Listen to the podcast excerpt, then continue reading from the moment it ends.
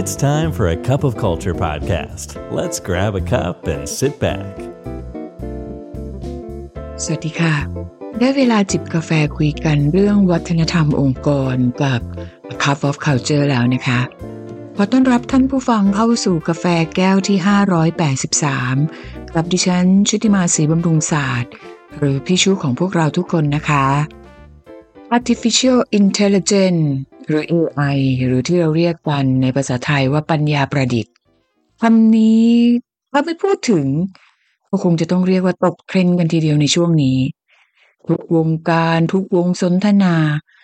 ล้วนกำลังให้ความสำคัญ ให้ความสนใจ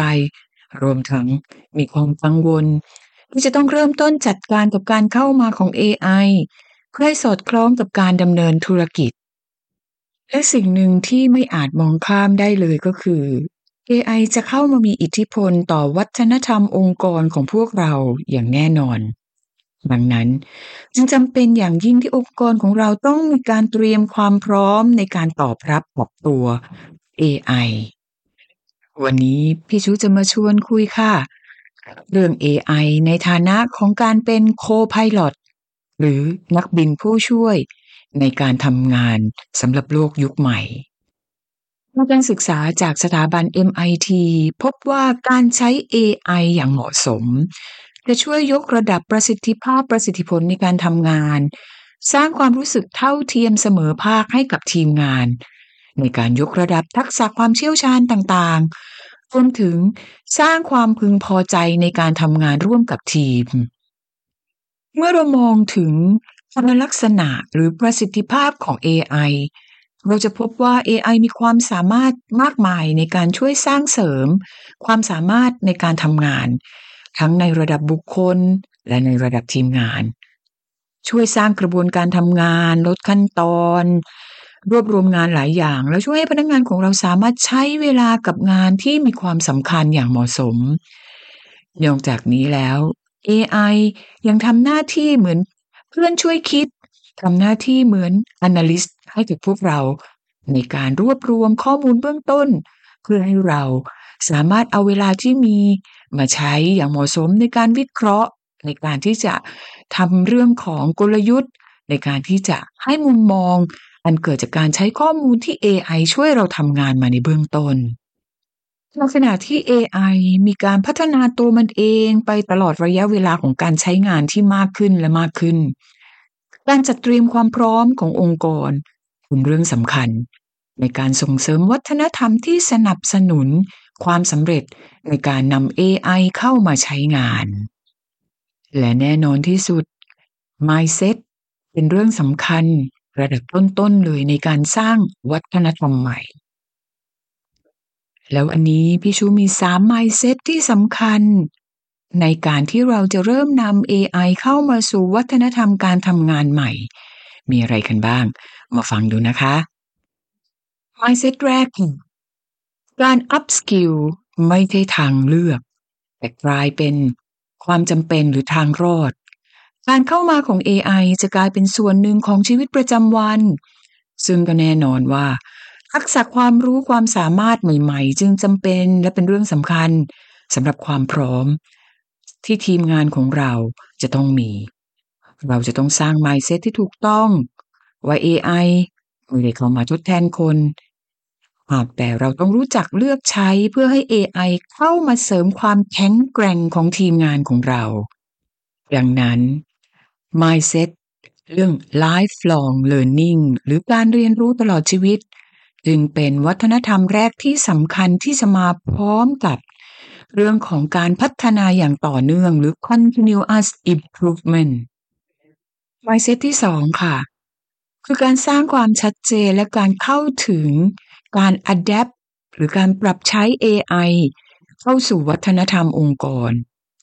ในขณะที่ผู้บริหารระดับสูงอาจจะรับรู้หรือเข้าใจว่า องค์กรของเรามีการยอมรับปรับตัวเข้ากับ AI ผลจากการศึกษาของหลายสถาบันพบว่า 52%ของผู้บริหารระดับกลาง หรือผู้บริหารหรือทีมงานที่มีความอาวุโส ยังมีความคิดหรือมีแนวคิดที่ค่อนข้างจะเป็นอนุรักษ์นิยมและยังต้องใช้เวลาในการสร้าง mindset ในการที่จะยอมรับ AI ซึ่งเรื่องนี้เป็นเรื่องที่สำคัญมากๆ และเรื่องที่สามก็คือบทบาทของผู้นำระดับสูงในการนำ AI เข้ามา ตั้งแต่ระดับกลยุทธ์ลงมาจนถึงระดับปฏิบัติการเราต้องทำตัวเป็นตัวอย่างที่ดีในการผลักดัน เป็นแบบอย่างในการเรียนรู้การสกิลของตัวเอง ลองใช้รวมทั้งเปิดโอกาสสนับสนุนและผลักดันทีมงานไปในเวลาเดียวกันและนั่นก็คือสามเรื่องต้องปรับตัวปรับใจเพื่อที่จะเริ่มสร้างวัฒนธรรม AI ให้กับทีมงานของเราค่ะ วันนี้เราลองมาดูกันนะคะ ว่าประโยชน์ของ AI ในการสร้างวัฒนธรรมที่มีคุณภาพมีอะไรกันบ้าง เรื่องแรกเลยค่ะ การใช้ AI อย่างเหมาะสมจะส่งเสริมให้เกิดการเรียนรู้ร่วมกันค่ะ การเลือกใช้ AI เพื่อการขับเคลื่อน จะเกิดการวิเคราะห์ หรือ analyze จะช่วยให้องค์กรสามารถรวบรวมและประเมินผลข้อมูลจำนวนมากทำให้เราได้ข้อมูลเชิงลึก และนำมาต่อยอดให้เกิด insight และผลของมันก็จะเป็นประโยชน์ต่อวัฒนธรรมการเรียนรู้ การปรับตัว รวมทั้งวัฒนธรรมแห่งการแลกเปลี่ยนเรียนรู้ของทีมงาน ประโยชน์ที่สองค่ะการใช้ AI ที่เหมาะสมจะช่วยให้เกิดความชัดเจนในบทบาทหน้าที่และความรับผิดชอบหนึ่งในความท้าทายของหลาย ๆ องค์กร คือความไม่ชัดเจนในบทบาทหน้าที่และความรับผิดชอบ รวมถึงการใช้เวลาอย่างเหมาะสม AI จะช่วยให้เราสามารถสร้างระบบการทำงานที่เป็นออโตเมทีฟสำหรับงานรูทีน และช่วยให้ทีมงานของเราเลือกใช้เวลาไปกับงานที่มีความสำคัญ ผลที่ได้ นอกจากความชัดเจนของงาน การเพิ่มประสิทธิผล มันยังสร้างวัฒนธรรมแห่งความรับผิดชอบ หรือ accountability culture ด้วย ประโยชน์ที่ 3 ก็คือ AI จะช่วยสร้างวัฒนธรรมของความร่วมไม้ร่วมมือหรือ collaborations AI เป็นเหมือนตัวกระตุ้นให้เกิดความร่วมมือด้วยการบ่งชี้โอกาสของทีมงานในการที่จะทำงานร่วมกันอย่างมีประสิทธิภาพ ผ่านการใช้ข้อมูลที่มีความหลากหลายจากแหล่งที่มา องค์กรจะสามารถทำลายการทำงานแบบไซโล และเสริมสร้างความเข้มแข็งในการทำงานระหว่างหน่วยงาน เป็นการสร้างเสริมวัฒนธรรมของการทำงานร่วมกันได้อย่างดี และประโยชน์ที่ 4 ของ AI หากเราใช้งานมันอย่างถูกต้องก็คือ จะช่วยสร้างความพึงพอใจของทีมและแรงจูงใจเชิงบวก อย่างที่ได้กล่าวไปในเบื้องต้นนะคะ AI จะช่วยแยกแยะงานสำคัญงานรูทีน ซึ่งจะทำให้ทีมงานของเราสามารถที่จะใช้เวลาและความสามารถ ไปในพื้นที่ที่สร้างความพึงพอใจและตอบรับแรงจูงใจของตัวเอง ประโยชน์เรื่องต่อมาค่ะ AI จะช่วยผลักดันและสร้างสรรค์ วัฒนธรรมแห่งนวัตกรรม เป็นประโยชน์ต่อความได้เปรียบทางการตลาดขององค์กรนะคะ องค์กรที่ให้ความสำคัญกับการใช้ AI เพื่อส่งเสริมงานด้านนวัตกรรม จะได้รับประโยชน์ในการแข่งขันทางการตลาดในการค้นหาโอกาสใหม่ ๆ สร้างผลิตภัณฑ์และบริการ ปรับปรุงขั้นตอนการทำงาน และเป็นสิ่งที่จะสร้างสรรค์ความสามารถในการแข่งขันแบบยั่งยืน และประโยชน์เรื่องสุดท้ายที่นำมาฝากก็คือ AI จะช่วยในการประเมินและตรวจสอบข้อสันนิษฐาน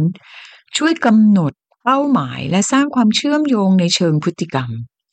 เราสามารถใช้ AI ในมิติของความสามารถในเรื่องของ AI Analytics ในการตรวจสอบกลยุทธ์ ทดสอบข้อสันวุติฐาน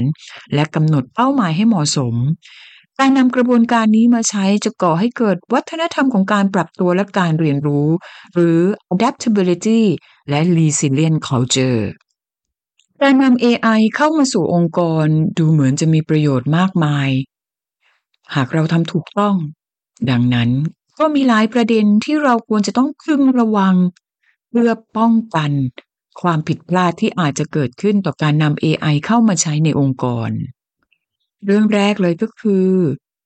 เราต้องระวังถึงการตรวจสอบระดับความเชื่อมั่นของพนักงานลูกค้าหรือผู้มีส่วนได้ส่วนเสีย AI เป็นเรื่องใหม่ เป็นการเปลี่ยนแปลง ดังนั้นจึงจำเป็นต้องสร้างความเชื่อมั่น มั่นใจและเชื่อใจ ในฐานะขององค์กร ในฐานะของหัวหน้าทีม ในฐานะของผู้นำต้องดำเนินการเชิงรุก มีการสร้างระบบการตรวจสอบ สอบถาม เช็คแอนด้วยความเปิดเผยตรงไปตรงมาต่อผู้มีส่วนได้ส่วนเสียครั้งที่สองต้องมีความเข้าใจอย่างท่องแท้ในกระบวนการทำการเปลี่ยนแปลง หรือ change management process ในฐานะของผู้นำองค์กร หัวหน้าทีม หรือในฐานะขององค์กรเอง ต้องทำการบ้านในกระบวนการนี้ให้มาก ๆ เพื่อลดความสับสน ลดการต่อต้าน และทำให้เกิดความต่อเนื่องในกระบวนการเปลี่ยนแปลง เรื่องที่สามสำคัญมากนะคะ อย่ามองความความเสี่ยงของการเปลี่ยนแปลงควรมีการประเมินความเสี่ยงเพื่อป้องกันสิ่งที่อาจจะเกิดขึ้นแบบ ไม่คาดฝัน มันมีผลมาจากการยอมรับ การมีอคติ หรือการต่อต้านการเข้ามาของ AI ค่ะ ความผิดพลาดข้อต่อมาที่ไม่ควรมองข้ามก็คือ ความผิดพลาดที่อาจจะเกิดจากการขาดความใส่ใจหรือใส่ใจน้อยเกินไปในข้อกังวลของพนักงาน ไม่ว่าจะเป็นเรื่องของความเสี่ยงในการที่จะสูญเสีย พนักงานของเรา การมีจริยธรรมในการใช้ AI องค์กรต้องมีแผนงานเชิงรุกในการสร้างความเข้าใจ สร้างช่องทางการสื่อสาร เปิดโอกาสให้พนักงานเข้าถึงและสามารถแสดงความคิดเห็น ตอบข้อซักถาม และสื่อสารให้เกิดความมั่นใจว่า ในการที่องค์กรจะนำ AI เข้ามาใช้ องค์กรจะให้การสนับสนุนในการ upskill reskill เพื่อให้พนักงานของเราสามารถที่จะทำงานในบริบทใหม่ได้ และข้อพึงระวังข้อสุดท้ายที่สำคัญสำคัญสำคัญมาก ๆ ก็คือ จงตระหนักและยึดมั่นใน purpose หรือเป้าประสงค์ขององค์กร องค์กรต้องมั่นใจและใส่ใจว่าการนำ AI เข้ามาในองค์กรมีความสอดคล้อง purpose ขององค์กรเพราะทีมงานของเรามี engagement และผูกพันกับองค์กรผ่าน purpose ของเรานั่นเอง และทั้งหมดนั้นก็คือความท้าทายโอกาส และประโยชน์ ในสิ่งที่พวกเราควรจะต้องให้ความสำคัญในการเข้ามาของ AI ในฐานะของการเป็นโคไพลอตหรือนักบินผู้ช่วยของเรา เพื่อที่จะร่วมกันสร้างวัฒนธรรมใหม่ในการใช้ AI เพื่อประสิทธิภาพประสิทธิผล และสร้างความยั่งยืนให้กับองค์กรของเราสู่อนาคต อย่างที่มีการกล่าวไว้ละค่ะว่า AI จะไม่ replace คน แต่ คนจะถูก replace ด้วยคนที่ใช้ AI นั่นเอง และนั่นจะเป็นวัฒนธรรมที่เข้ามาสู่การทำงานในโลกยุคใหม่ของพวกเรานะคะ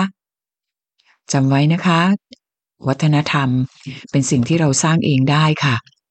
เพราะว่าไม่ว่าเราจะตั้งใจหรือไม่ก็ตาม วัฒนธรรมจะเกิดขึ้นอย่างแน่นอนทำไมเราไม่มาช่วยกันสร้างวัฒนธรรมองค์กรในแบบที่เราอยากเป็นกันล่ะคะ กาแฟหมดแก้วอีกแล้วค่ะสำหรับวันนี้กลับมาติดตาม A Cup of Culture พี่ชูในครั้งต่อไปนะคะสำหรับวันนี้ สวัสดีค่ะ